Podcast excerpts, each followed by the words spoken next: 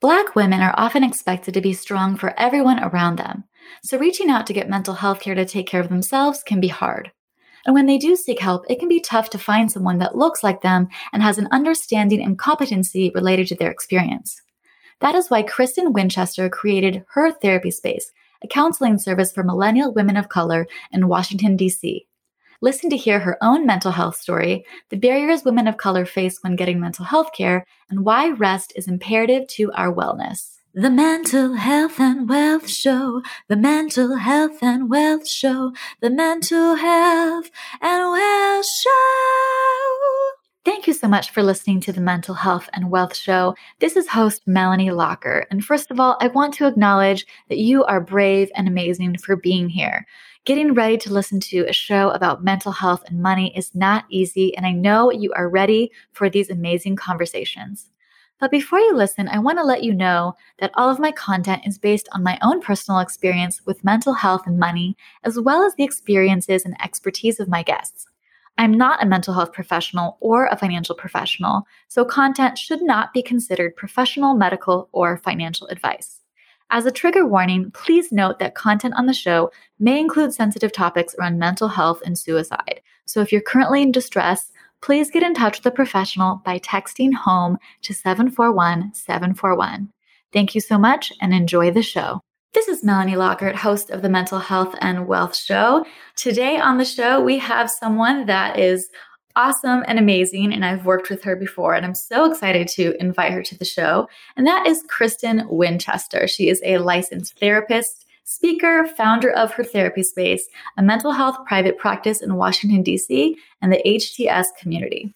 She partners with ambitious women of color and professionals to break the negative thought patterns, keeping them from success so they can live out their purpose with excitement and confidence. She believes that we have the power to choose and create the life we desire, and it all starts with our thinking.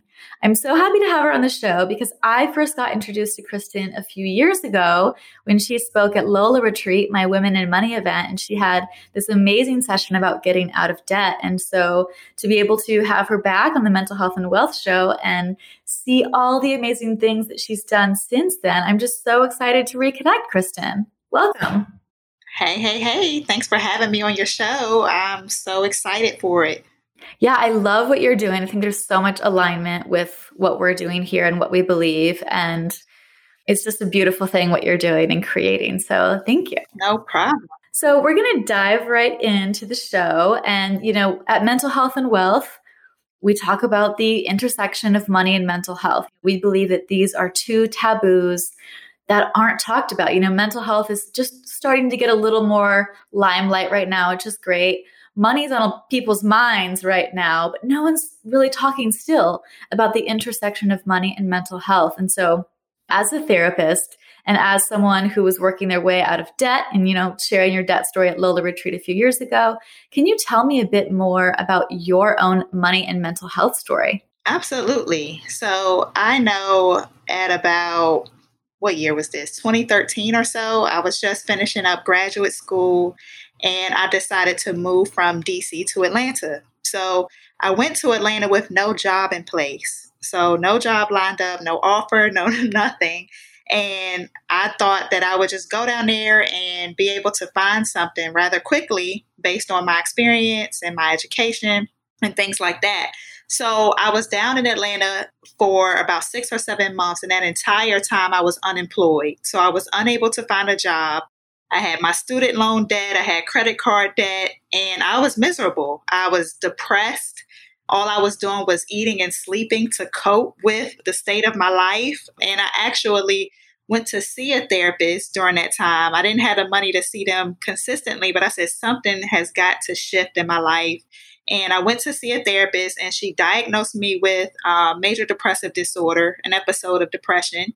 During that time, because I was just in a terrible state. All I was doing was, like I say, eating and sleeping, um, and swimming in debt, and just feeling like I had nowhere to turn. I was hopeless ultimately. So I can talk on and on about the intersection of money and mental health, you know, personally and with work with my clients. You know, I see it often how our money issues can definitely impact our mental health So, you mentioned getting diagnosed with a major depressive disorder. I have also been diagnosed with major depressive disorder.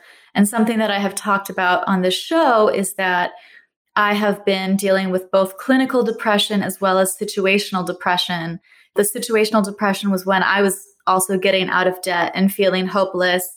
And it was based on this particular triggering situation where I have had other, re- you know, times in my life where it's a chemical imbalance there's nothing quote wrong with my life but i'm still just depressed so it sounds like this was more of a situational kind of trigger for you how were you able to kind of shift the environment so that that situation changed and you were able to kind of crawl your way out of it and that's kind of the best way i can describe depression is literally crawling your way out of it because it's so hard and you're in such a dark place and it takes a long time. And for anyone that suffered through depression, you can't just turn it on and off. Like it, it takes a while and it's at its own timing. So, yeah, because, you know, my financial situation wasn't going to change anytime soon. So I had to, one, make a decision, right? To go seek out help.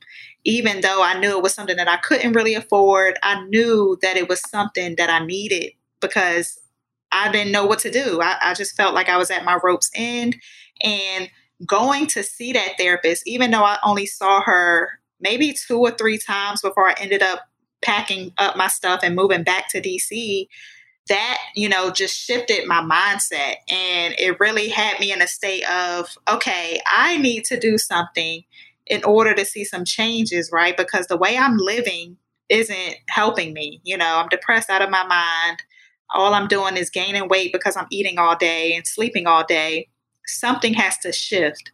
And when I returned back to DC, I started with actually doing the things that were in my control. So whether it was getting my sleeping schedule back in order, starting to work out and eat more clean, you know, so taking care of myself a bit better started to help with me actually doing the real mental work to start pulling myself out of that. But I had to make sure that I was well physically first in order to get to a place where I can address like those deeper issues and then ultimately work on my finances, you know, and that came down the line where I was able to pay off that some of that debt and really start pulling myself out of that hole and feel more confident in my ability with managing my finances. But like you said, it is not an easy road, it's a process. And I literally just had to take it one day at a time. Yeah, I think you have to take it one day at a time. And, you know, I love the changes that you made to kind of shift things around. I recently listened to a podcast episode by Natalie Bacon, and she said something that was so powerful. I think that, you know, self care often doesn't feel good. The real self care, you know, we think of self care as bubble baths and tea, and that's all lovely. That's great. But the real self care, actually shifting your life, starts with doing things that you don't like, but you know are good for you. And, you know, that's why a couple of weeks ago, I launched the Mental Health and Wealth Challenge, which is spending 13 minutes on yourself for one week because I'm the type of person also where I'm like, oh my God, I'm so busy. I don't have time to do any of this. And it's like, come on, you spend more than 13 minutes on Instagram a day. You can, you know, have 13 minutes for yourself. So it's about, you know, the seven minute workout. There's the signature seven minute workout. If you look that up, there's a billion apps. It's five minute meditation. I use Insight Timer. And then one minute checking your finances. Just go through your bank account and see. And doing that 13 minutes, like my mood shifted every day. And it was just 13 minutes out of 24 hours. And some days I really didn't want to do it, but I always felt better. Some days the mood, you know, increased a lot, and some days not so much, but I still felt better. And I still had that awareness like, oh, I did something good for myself. So I recommend anyone who's struggling with deep depression right now, or even just feeling like you can't get started, commit to 13 minutes you can commit to 13 minutes. And I love what you said about talking to a therapist to kind of help you get out of that. And I think therapy can be so wonderful because it helps you see things differently. I know when I went to therapy, when I was deeply depressed about my debt, I felt like I was a broken record. I felt like I was in a cul de sac where I was driving in circles again and again and again. And I'm like, I, I can't get out of here. I don't know what to do. And when I went to therapy, it was like, oh, you're not in a cul-de-sac. Actually, there's a highway down there. There's a dirt road down there. Actually, there's an alleyway right there. And suddenly I see all these different pathways that my brain literally would have never thought of. And so that's what I think the beauty of therapy is is you have a third party unbiased person who can tell you what to do or give you advice to help you get to where you need to go. Because friends and family are biased. They're going to tell you whatever you want to hear. And so if you if you need to make deep change having an unbiased third party can really help. And we're all conditioned in various ways you know with our family with our friends with our culture with our heritage. And we have these beliefs we have these conditions. And sometimes we don't even know what those limits are. But then when someone from the outside offers a different solution, you're like, oh, like I can't tell you how many times in therapy I've been like, I literally, the way my brain works, would have never thought of that. And that's like where it's really beautiful. And I'm like, that's why I'm paying you because I literally would not have been able to come up with that ever because that's not the way my brain works. So I love therapy. I'm so pro therapy. And, you know, you use your therapy experience and kind of your love for mental health and you started her therapy space, which I'm so astounded by. I'm so happy about this. The counseling service for millennial women of color.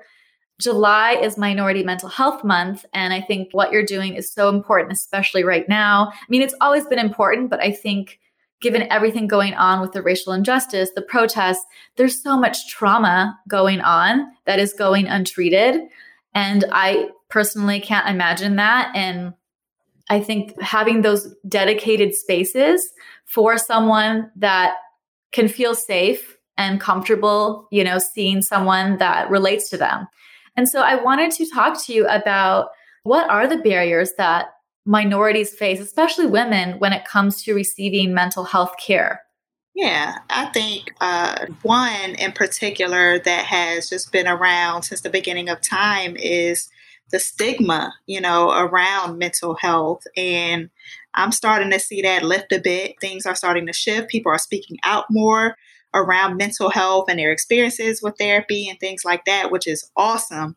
But, you know, in Black and Brown communities, it is a stigma there still. And I think that stigma that going to therapy or getting help for your mental health is seen as like weak or like you're crazy. You know, we're putting these labels on it when ultimately it's literally just taking care of ourselves as a part of our physical. You know, our brain is in our bodies and needs to be taken care of just as much as we go to the gym and do other things for our physical health. We need to make sure that we're well mentally as well. And that stigma holds people back from getting the help that they need, and they end up suffering in silence and things like that. That's one barrier. Another barrier is lack of access, you know, whether it's um, they don't have the financial resources to access care, or there's not many um, service locations in their area where they live, whether it's transportation issues to actually get to that, you know, service location. Lack of access is is huge. And then also, you know, within the community, sometimes there are things just going on in our lives that prevent us from making the time whether it's lack of childcare you know services for your children if you have any or having to work long hours and not being able to fit it into your schedule. Those play a role into accessing quality care. And then you know when there are services in your area they may not be provided by someone who is culturally competent and it's important to have that representation you know that's partly the reason why I started her therapy space because a lot of people were saying that they were struggling with finding a therapist, a Black woman therapist in their areas or who took their insurance. A lot of times, you know, private practice is hard to access because of those barriers with finances and insurance and things like that. So I wanted to provide a safe space for women you know, and also give affordable services so that they can access the care that they need and find it more readily of it in their area. I love what you're doing, and I think it's so needed. And you touched on something really important, and that is representation. And yeah, I think it is very important for someone to be able to work with someone that can understand what they're going through, that looks like them, that has a, shared heritage and an understanding of, you know, things that are going on. And so I think what you're doing is so amazing. And I wanted to touch on this idea of stigma and, you know, how you said that there's stigma in the black and brown community for people to get help, especially women. I want to touch on this thing, this narrative about the strong black woman. You know, I feel like somewhere along the way, there was this narrative about the strong black woman, or unfortunately, the angry black woman, which I hate both of those uh, kind of narratives, but we've heard that a lot, unfortunately. And I think somehow with these labels or these narratives or these, you know, things that people put people in boxes, I think that feels like a cage. And people feel like, oh, I have to be strong. I have to be strong for my kids. I have to be strong for my parents. I have to be strong for people at school. I have to be strong for my job. Like I have to do everything myself because I need to be strong. And there's this feeling of having to work twice as hard to get the same results already. And I feel like these have to affect, you know, women of color's mental health. And I just kind of wanted to touch on that idea and kind of hear your thoughts. Yeah. So, I mean, it, it just dates back to slavery, you know, when Black women were doing everything essentially, taking care of children that weren't their own, feeding them, cleaning, cooking, doing everything. And this mentality that we have to be strong and have to bear all of the burdens has been crippling to Black women because they don't want to reach out for help. They don't want to appear as weak. And ultimately, being strong, you know, it entails reaching out for help, asking for help, knowing when you need to rest and things like that. That does not make you weak at all. You know, actually, it shows your strength. It shows that you ultimately care about your well being. And, and this premise that we have to put everything and everyone above us is absurd, but it's something that has been passed down. It's a generational cycle that needs to be broken and spoke out against often because it is, like I said, it's damaging to our mental health to have to carry the weight of everyday life and everyone else's problems and things like that. So I really want to continue, you know, in my sessions and things to advocate for rest and asking for help, setting boundaries. That's a lot of the work that I do. You know, boundary setting comes up a lot because the women that I work with just don't know what boundaries are and how to even start implementing those and really prioritizing themselves. You know, when they think about prioritizing themselves, they see it as selfish. And ultimately, I think when we prioritize ourselves, we are able to be better caregivers or show up, you know, as more effective workers on our job and things like that. So it's ultimately about reframing the way we think about you know, strength and asking for help and setting boundaries and things like that. Definitely. And I think right now, I hope, is a turning point in this narrative. I hope with all of the protests, with all of the violence, with all of the conversations, that this is slowly the turning point. and especially people like you who are leading the way of trying to get mental health services to women of color. I really hope this is kind of the turning point of getting away from that narrative that you have to be strong and you have to carry everything by yourself. You can't talk about your problems. And I think it's time that we admit that vulnerability is a form of strength. And being able to share your story and your reality is so beautiful and amazing. And that will really help kind of just unload everything that you're dealing with because you're making it about yourself. And I think, you know, yeah, to your point where people are like, oh, I'm selfish. Like, I, you know, I don't know about how to take care of myself. And I don't know. Well, self love is a radical act and it's taking care of yourself so that you can serve others in the best way possible. And, you know, we have one life. and I think right now with the pandemic and everything going on, it's more apparent than ever that, wow, we really have one life. And uh, how do you want to live it? And I think a lot of us need to put the spotlight back on ourselves. How do we want to live? How do we want to feel? What do we want to do? What's going to be our legacy? Right, right. And I think this pandemic has just been a blessing in disguise because it has given us that space to kind of think about that stuff and slow down and and you know all of the distractions and the hustle and bustle was literally taken away from us. So we had to face ourselves, you know, get real with ourselves, look ourselves in the mirror and, and say, okay, what is it that I need in this moment? What is it that I can shift in my life so that I don't return back to this normal way of living? You know, the way we were living was damaging, you know, the grind, the hustle, and having to do it all that's no way to live. That's no way to live. So I think this pandemic has been helpful for a lot of people in that sense. And ultimately, my client load has tremendously grown since the pandemic because it has just been a lot with the pandemic and like you said all of the racial injustices and things like that it has been a very traumatic past for a lot of people and i'm glad that people are not suffering in silence and are you know reaching out for help during this time yeah, I can't imagine the trauma. And as a white person, obviously, I will never be able to feel that. And it just breaks my heart because I can just imagine empathetically how awful almost every day is when you see the news and everything. And so I think the work that you are doing is so important because if you're dealing with these images, these videos, these headlines, literally nonstop, that's traumatic for anyone, but especially people where you're like, I look like that. And that could be me. That could be my son. And, you know, that's just heartbreaking. And I can't imagine. And, you know, you are doing wonderful work to try to help people go through all of this. And my therapist says, like, everyone is dealing with this pandemic.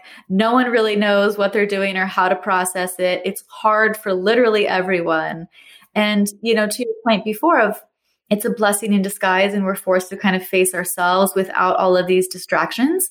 I just want to acknowledge that for some people who are dealing with some issues that are unresolved, maybe addiction, maybe codependency, maybe familial issues, um, relationship issues.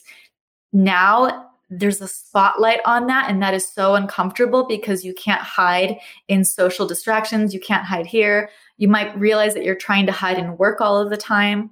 And I will just say that as someone that had to face some of my issues head on a few years ago after my nine year relationship resolved, and I was left alone, kind of realizing this is who I am and these are issues that I have that I need to resolve on my own. It was the hardest thing I've ever done. But now that I'm on the other side, I'm so grateful that I went through that work to heal. And I just want to acknowledge for people who maybe are struggling right now because they're forced to deal with some of the issues that are untreated and unhealed. And, you know, now for better or worse is a time to do that. And I think, you know, as my therapist says, right now is all about gentleness and compassion.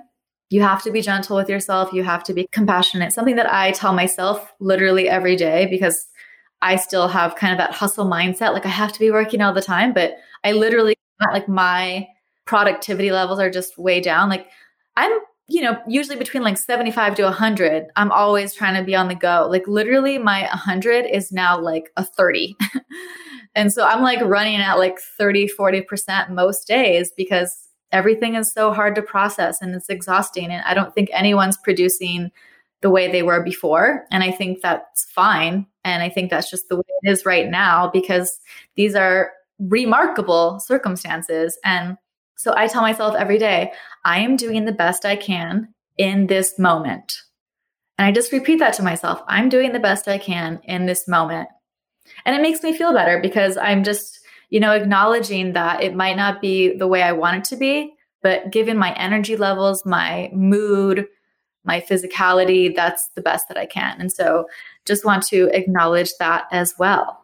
Yeah, my, I'm so grateful for my therapist right now because, like I said, it's been a rough four months and having to take on everything from the work that I do and then my own stuff, dealing with my own stuff and my own trauma and trying to process it all. It, it has been a lot, you know, so therapy has just been such an amazing resource. You know, that's essentially what it is. It's another resource that we have in our toolbox in order for us to to manage with everyday life. And people sometimes they don't see it as such or they don't know much about it, so they shy away from seeking it out, but it's essentially a resource that, you know, all of us could benefit from.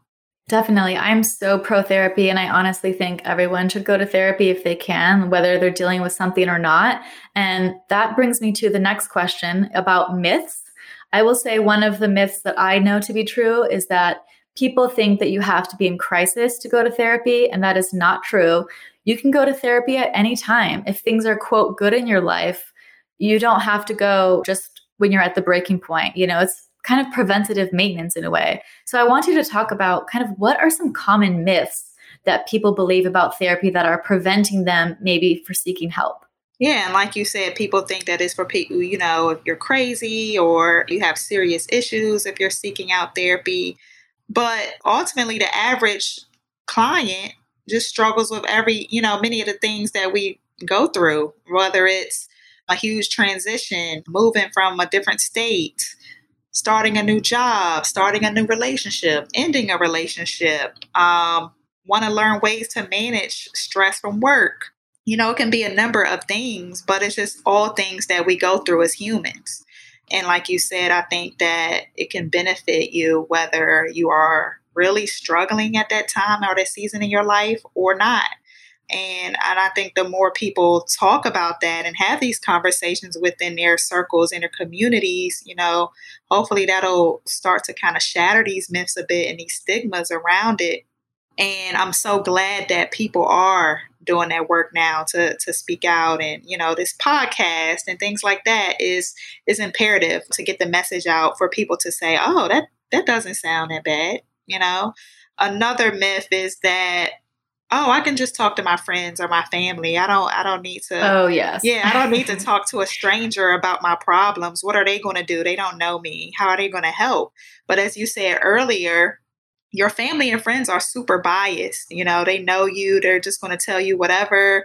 And then when you do engage with family and friends it's it's really them dumping on you. You saying you know whatever it is that you're going through is not focused time where you have to work through your stuff, you know, because your family and friends can kind of try to monopolize that time in that conversation.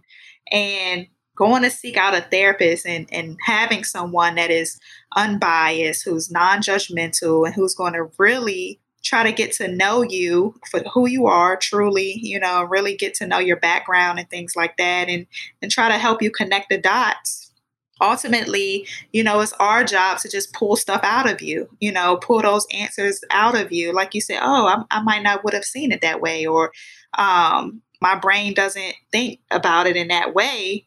It's our job just to bring it out of you and really collaborate with you along the way. You know, it's not just talk, talking and venting the whole time. That's another myth. Um, it's an interactive, collaborative process where you all are working together to essentially problem solve, you know, and reach your goals essentially. So it's all about helping you achieve your goals, coming up with a way to get there, and then ultimately holding you accountable to that. You know, your therapist is there to hold you accountable to seeing those shifts that you want to see in your life. Another one is that you may be forced to take medication if you go see a therapist. Not necessarily. Mm-hmm. you know, not everyone needs medication, and a therapist does not prescribe medication.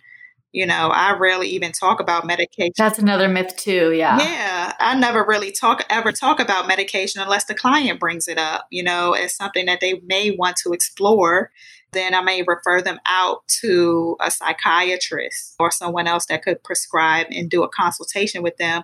And even then, I tell them that, you know, it doesn't hurt to have the conversation. You don't have to agree to anything, but it doesn't hurt to have that conversation to see if that's something that you want to go forward with. So I never try to push medication on anyone. Yeah, definitely a personal decision for sure. Right. Absolutely. Everything is a personal decision. And and another myth is that therapists are just going to tell you what to do and things like that. And it's we're we're not technically supposed to really give you advice, you know. Like I said, we're just supposed we're there as guides guides and resources yeah. Guides and resources you know asking you questions to help you problem solve come up with decisions on your own. Because you're not about to hold me liable to something that you decide to do. Yeah you're like a mental circle. You're like here you go. Right. Look at the options. Absolutely. Yeah, I love therapy and I just I think of it as once a week I have at least 50 minutes to take care of myself. Despite everything going on, I know that I'm just going to sit, I'm going to talk about whatever I want to talk about and it's just going to be for me and it's great. And I've been seeing my therapist for 3 years. It started as a couples thing and that relationship fizzled and that's why it's been kind of a long road since then because it was a 9 year relationship and there was a lot of codependency and toxicity to kind of unravel and deal with and looking at patterns and whatnot. So anyways, I'm, I'm kind of at the fun part of therapy now whereas like the first year and a half like I couldn't wait. Like I was like, I need to go every week. I can't wait. And I would like file all of these things that I need to talk about. And it was just so painful, but also illuminating. And my therapist has seen so much growth from this time where I felt so broken and lost and didn't know what to do. And I, I did just want her to tell me what to do, and she she couldn't. But she just gave me kind of the resources to try to stand on my own two feet again. And then now she sees me stronger and better. And I'm just talking about ways to fine tune my life. And that is so beautiful too, to kind of have two different therapy experiences. One where it's like, I literally need this every week. If I could afford it, probably twice a week. Um, you know, really dealing with a huge transition and life change and traumatic issues. And then right now, where it's just kind of more maintenance, it's more, I've done a lot of growth, I've done a lot of healing. And what's beautiful is when your therapist can see that and reflect it back to you. Because sometimes my therapist will be like, the old Melanie would have never done that. And I was just like, oh, yeah, like you're right. The old Melanie would have never done that. And that's just so beautiful to have it reflected back to me because then I can remember, oh, I have grown a lot and this is worth it. And I just think therapy is a beautiful space for people to take care of themselves and to have some time that is just for them. And yeah, it's important to find the right therapist, definitely. You know, it's kind of like dating. You might not like some therapist, and that's completely fine. Um, I would say give it a month at least until you give up, you know, because it could warm up. Like I, I didn't love my therapist at first because I kind of thought she was a little harsh, but actually like I needed that harshness. And so like at the end of the month, I was like, I kind of need this, someone to call me out, you know? Absolutely. Because I kind of want just like sweet things and holding my hand. And she didn't really provide that, but it's what I needed. So also like be honest with yourself. Like, what do you need? Like get a reality check someone that can call you out and tell you, like, these are the issues. This is what you're doing. Like, if you keep doing this, this is what's going to keep happening. Recognizing the patterns. So, definitely pro therapy. And, you know, since we're still on this topic, I wanted to talk to you about someone that's new to therapy. Maybe they've never gone ever what can they do to get the most out of it or you know whether they're new to therapy or whether they're restarting therapy i think having coming in with some sense of a need or a goal in mind, you know, even if it's loose, you know, having some sort of idea of what you want to get out of it so that you can ask questions to of that therapist like in your first couple of visits, you know, to make sure that they are a good fit. I think, you know, that is a, an important piece of the puzzle having someone that is a good fit and that can address those issues that you have come into therapy for you know, and then being open to the process because it is a journey. It is going to be painful at times. Like you said, it, it's hard work. Healing is hard work, you know, or being called out is hard. Whatever it is, the process can be hard, but being open to that and embracing that along the way is going to be imperative and being transparent while in therapy you know, it doesn't help anyone. Yeah, you got to be transparent. Yes. you can't select what details like. right. It's a waste of your time. It's a waste of my time if you're in there being fake and phony, but not being transparent. You know, in order for us to see some changes, we have to be real with ourselves. You know, and I think that's that's the first piece is that acknowledgement of okay, I need some help outside of myself or whatever it may be. So I'm going to do what I need to do in order to see some changes happen in my life. And, and transparency is a big piece of that. And then I think actually doing the work outside of therapy, you know, doing the work beyond the couch, right? So applying what you're learning in therapy, what you're talking about in therapy, because like you said, we're we're only meeting 50 minutes a week, sometimes even less than that if you're meeting biweekly or monthly.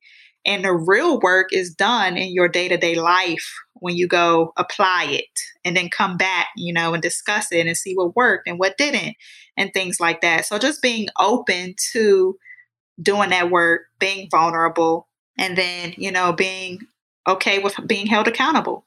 Definitely. And I love that you mentioned transparency because I think that's really important. I remember probably the first year and a half I was in therapy, I just kept making mistakes. I don't think my therapist necessarily would call them mistakes, but I know they were mistakes for me.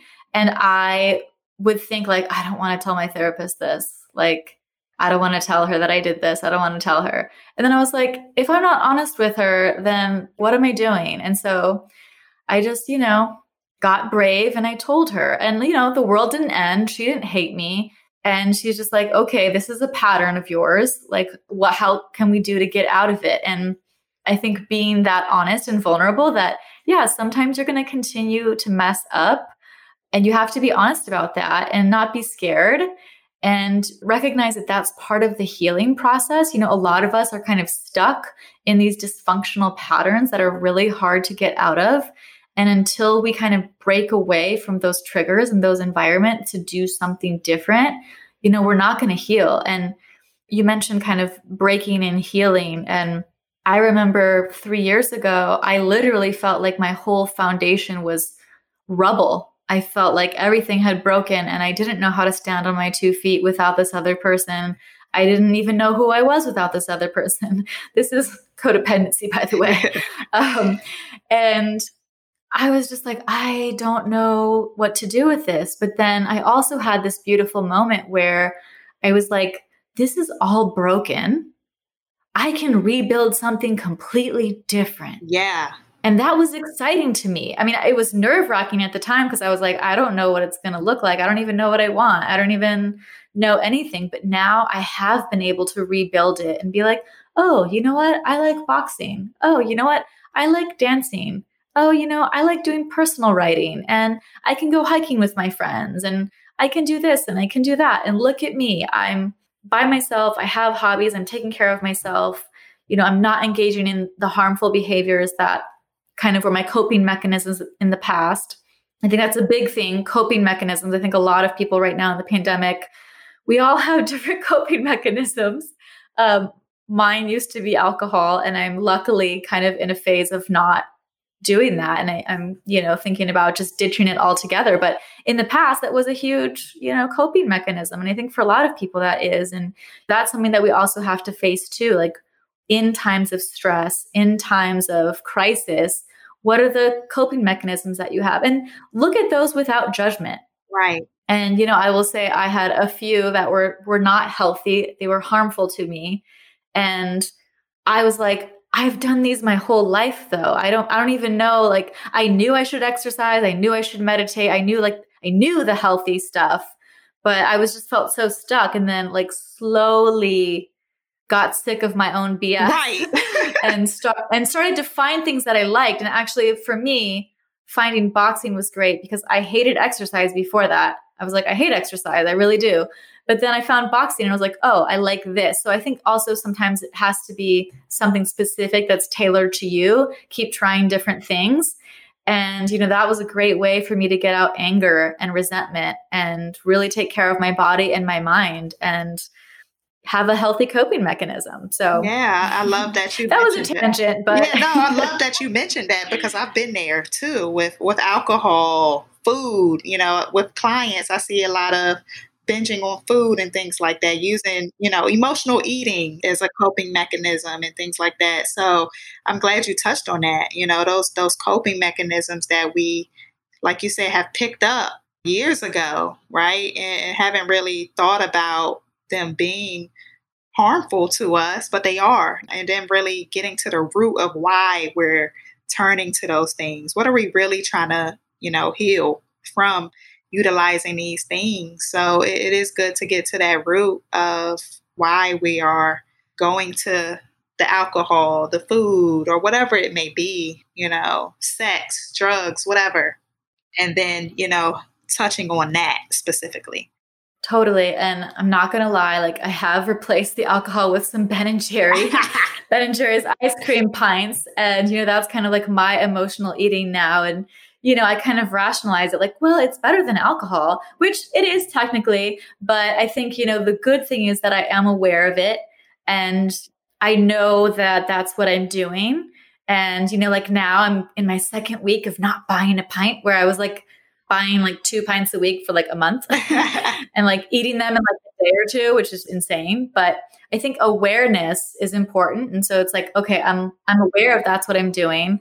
And yeah, kind of what you said, trying to address like what am I really feeling? This is clearly like stress or anxiety. Like, is there a way that I can do this differently?